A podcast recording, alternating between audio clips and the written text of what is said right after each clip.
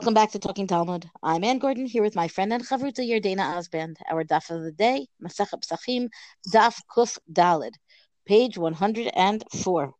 We are making our way through. Our siyum is now in less than three weeks. Sign up, come talk. We want to hear your words of Torah. Now, page 104, Kuf Dalid, begins on 103 on bet. Um, we have here a discussion of now of the content of Havdalah, the final bracha in the way we say it today, right? Not you know amongst the different versions that were we discussed yesterday. This is not necessarily the final bracha, but the way we say it today, where we've distinctions between this and that, between that and the other thing. Patach Amar. So Rava ex- begins saying uh, Havdalah, right? This is a story in which Rava is going to recite Havdalah, and here's what he says: Hamavdil ben Kodesh l'Chol ben Or ben Yisrael l'Amim ben yom hashvili shvi'i hama'aseh, meaning specifically he who distinguishes between uh, the sacred and the profane, between light and darkness, between Israel and the other nations, between the seventh day and the six days of work or of creation. Amarle. So then the next person who, again, if you refer back up the daf, you'll see it's Rav Yaakov ben Bar Abba. He says to him, why do you need all that? Meaning, you could just say. We have a tradition that Rav Yehuda said, that Rav said, that all you have to say is Hamavdil Kodesh he who distinguishes between sacred and profane. And that's it. You've got your Havdalah. Finish up and go home. Zohi Havdalato Shel Rabbi Yehuda Nasi. Meaning, if that was the Havdalah that Rabbi Yehuda Hanasi made, what do you need more for? It was good enough for him. Why isn't it good enough for you? Amar Le, so Rava responds back, Anakahas virally. He's following according to the fo- to the following logic.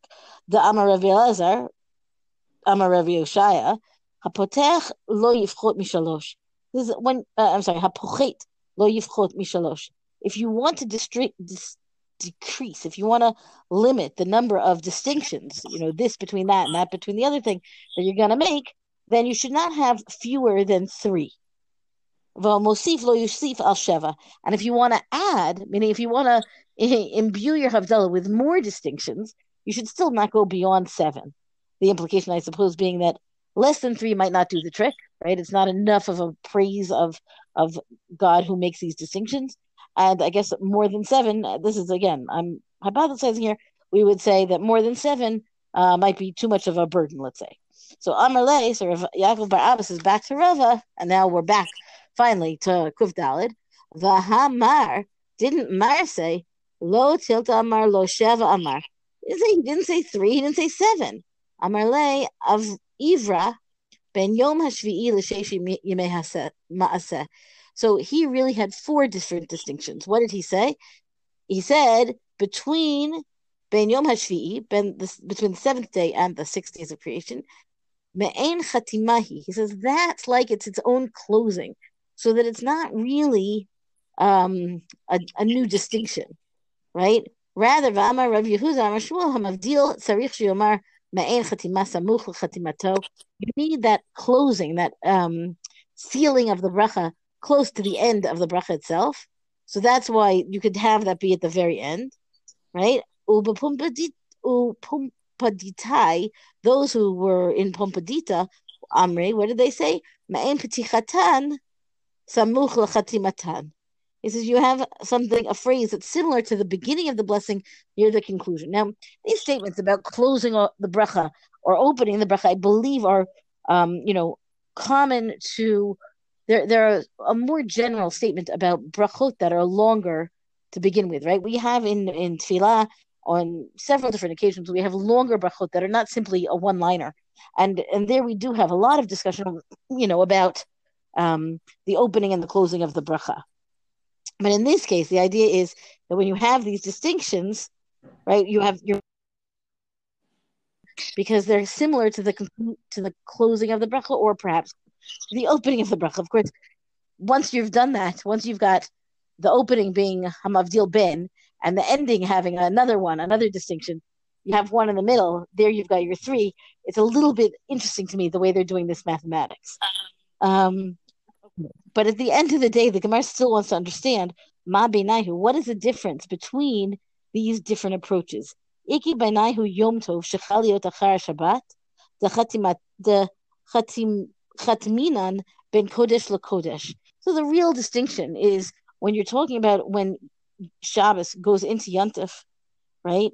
Which is when you have Havdalah, like we have again this coming Pesach, Shabbat ends, and the Hamavdil ben Kodesh, you don't say ben Kodesh l'chol, you say ben Kodesh l'kodesh, because the day that follows is Yontif and is itself a sanctified day, not a profane day. So, the one who says that you're going to have a similar expression at the beginning to the one at the end, Lo ben Kedushat Shabbat le Kedushat Yom Tov Ivdalta. You wouldn't have to say this phrase which you'll actually find in your Haggadah, because it's where when Havdalah kind of is part of Kiddush of the Seder, which is how we'll have it this year, you don't have to say between the sanctity of Shabbat and the sanctity of Yantif, you drew the distinction, right? You, you God. This is still the prayer talking to God. But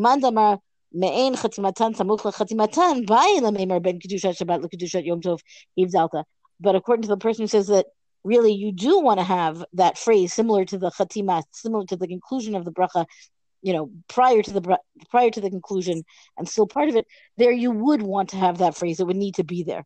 So this is a lot of work to say, do you need this one phrase or do you not need this one phrase, depending on the opinion of how much uh, middle text do you need that's going to be aligned, or rather, how much middle text you need between the the opening of the bracha and the closing of the bracha that it should all be similar. So now, yeah. What strikes me about this is, and this will get a little bit more into what I'm going to say later. There's something philosophical about the construction of this bracha. Like often when we're constructing a bracha, it's like to uh, accomplish something. We're makade. It's like a verbal declaration of, I guess, a moment in time or kedusha or an, uh, something before an act or acknowledging something in God's world and this seems like a very long bracha that they want to create. I, I, I, just keep that in the back of your head. I'll I'll talk more about that in a little bit. Okay, um, I just have I'm almost done here. It says Gufa, right? The Gemara goes back to what it was talking about, the statement of Rabbi, Rabbi Oshaya, um, Rabbi Oshaya, lo v'amosif lo yosif al. You still don't go fewer than three, and you still don't go more than seven. And uh, so, what I wanted to mention here, right? This the whole discussion here about why you would want to have it be simpler, right? Potash will call you're done, right? That seems to be the essence, really, of what all of it is about. That that that God is the one who makes distinctions, and why would we want to have a discuss? Why would this bracha want to have more distinctions listed? And so, on the the front, you know, the basic surface of it, I think that it's a matter of giving praise to God, right? The all of this extra in the Havdalah is to to say that when God draws these distinctions, well, that is more power to him, literally. And so we say he drew this distinction, right? He separated this from that and that from the other thing, and all of them then come to be praise, praising God. The other comment I wanted to make here is something I say all the time about how many words we have to use, basically, and it's something that people talk about. Uh, I first read about it, I think, actually in Oliver Sacks's Seeing Voices, which is a really interesting book about the deaf community.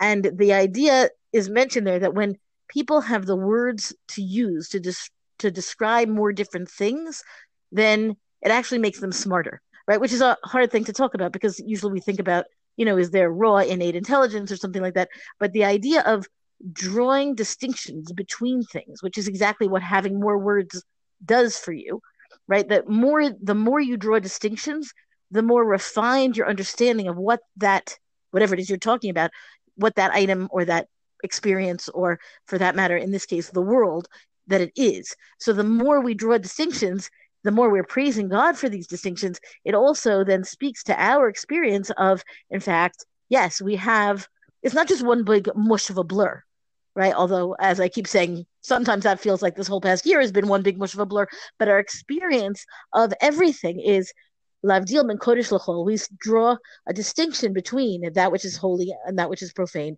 Ben Yisrael Hamim, I've skipped one, right? Ben between the Jewish people and the non-Jewish people, which is not very PC nowadays, but in terms of our Jewish experience, it is a legitimate statement to make, right?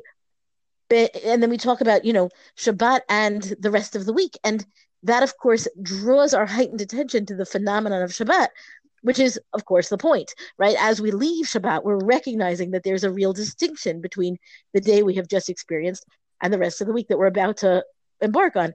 And I feel like if we weren't to have those distinctions, if we weren't to note them, it's not just having them, they're there on the calendar.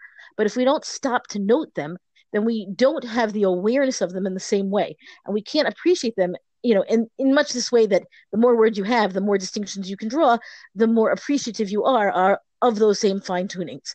So I think that's part of what's going on in this approach of Rava to have more and more and more, you know, distinctions included in Havdalah. I, I love that point you made about sort of the language. You know, the more descriptors we have, the more uh, distinctions that we're making. And so then we get this other Gemara here that comes later, right? Where we're talking about it's that, you know, this whole thing of one, the seven, how many do you make? You know, Tanaihi, that it's actually machlokas of the Tanaim. To Amar Rabbi Yochanan, because Rabbi Yochanan says, Benan Shel Kedoshim Omer Achat right? The son of the Kedoshim. In other words, this was a very holy person, only made one distinction. V'nago amlo mar shalosh. But the regular people, right? The the the am, they always make three. Manin hu benan shel Kedoshim. So the Gemara asks, who is this, you know, son of Kedoshim? Rabbi Menachem bar Simai. Uh, V'amai karule benan shel Kedoshim. So the question is, why was this Menachem bar Simai? Why was he called benan shel Kedoshim? De la istakel b'turata dezuza right? Because he would not look at forms on coins. Um, in other words, that, you know, even having a form on a coin could have maybe been some type of idolatry because we prohibit images. So he wouldn't even look at the form, the, the image that was on a coin. Shlach le Rav Shmuel bar Idi, uh, Chananya achio merachat, kavate, right? And then the Gemara goes on to say that Rav Shmuel bar Idi, you know, uh, sends Rabbi Menachem by Simai this message that his brother Hanina you know, also said that you should only do this one, only make this one havdalah or this one distinction. And the Gemara says, no, you know, we don't actually follow that halacha. So I find it interesting that, and, you know, that initial paragraph or section of the Gemara is sort of almost in a way building all these distinctions are actually important. And then, yet now we have the Banan Shel Kedoshim, you know, where it's like, no, we're just going to do one. The Gemara ultimately rejects it but it's just interesting to me that, you know, the Banan Shel Kedoshim was able to settle on only one. I think that that's the essence, right? Like the bottom line is make sure you have this key distinction. Right. And everything else is is more, right? It's more praise, it's more distinctions, it's you know, icing, gravy, however you want to, you know, whatever metaphor you want. And I think we appreciate that. I think we value that. But if you're in a rush or if you feel that you don't need it, right, then I, am not again. I'm not talking about practical what you should do in Havdalah, but in terms of the Gemara's approach and what they did in Havdalah, they were they were good. They they you know they did their distinction. They were set right. And so then I think that gets into the next piece of the Gemara, which is interesting. I'm a Rabbi Yeshua ben Levi. Hamadil sarich sheyomar me'ayin havdalot hamurot batorah. Rabbi Yeshua ben Levi says that when you recite the the Havdalah, the distinctions you make, the Havdalot that you talk about, should be Havdalot that are explicitly said in the Torah, right? Meitive, right? So then now there's going to be a objection to this, right? Seder Havdalot Haich. What is the order or the the the proper way of doing these Havdalot? Omer, person says Hamadlu ben Kodesh Lachol, right? So between the sacred and the profane, ben orla choshach, between light and darkness, ben Israel amim, between Jew and non-Jew, uben yom hashvi l'shesha ben tamei l'tahor, right between impure and pure, ben hayam lacharava, right between uh, the sea and the dry land, between the upper waters and the lower waters, right? This is with the rakia. Remember that Gemara we had that tried to map out how big the rakia was. So it's referring to that Bain Kohanim Lilavim Yisraelim, and even the difference between priests, you know, Levies and Yisraels. And this would be sort of a very extended version of Adela, which has actually these seven types of distinctions. V'chotem, and this is the part I'm really interested in. And this brisa continues and says that we conclude with saying seder bereshit, right? Others say, no, we say who fashions creation.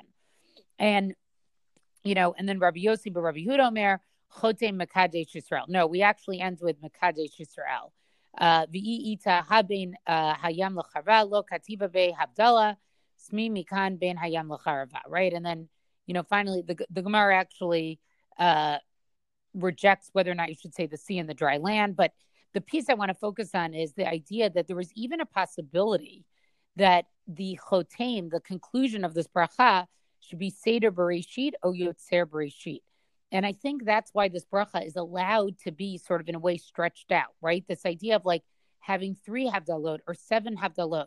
There's something that happens in that moment, right? When we transition from the end of the Shabbat to the beginning of our week, um, that signifies in a way like creation starting all over again. That week, that cycle is starting all over again. And I think that's why it's allowed to be what I would call a philosophical bracha. It's not a bracha that's meant just to sort of signify a particular moment in time or give meaning to an action that you're about to complete or completed but it, it wants to it recognizes how we feel at that moment when we say havdalah it, it, it has emotion to it. I think we all feel that. Um, I, I, think i've shared that before when we study brachot i happen to find havdalah to be one of the more meaningful sort of prayers or, or blessings that i make during the week. I really try to have a lot of kavana over like what's the rest of my week going to look like? Like what is this week going to bring me? And I, you know and i think this passage sort of recognizes that. You know the very human piece of time passing and being able to recognize distinctions you know whether it's a before or after and a point of time whether it's things that we observe in the world around us um, whether it's differences between people um, and I, I don't know i just found this whole passage to be particularly beautiful. I agree.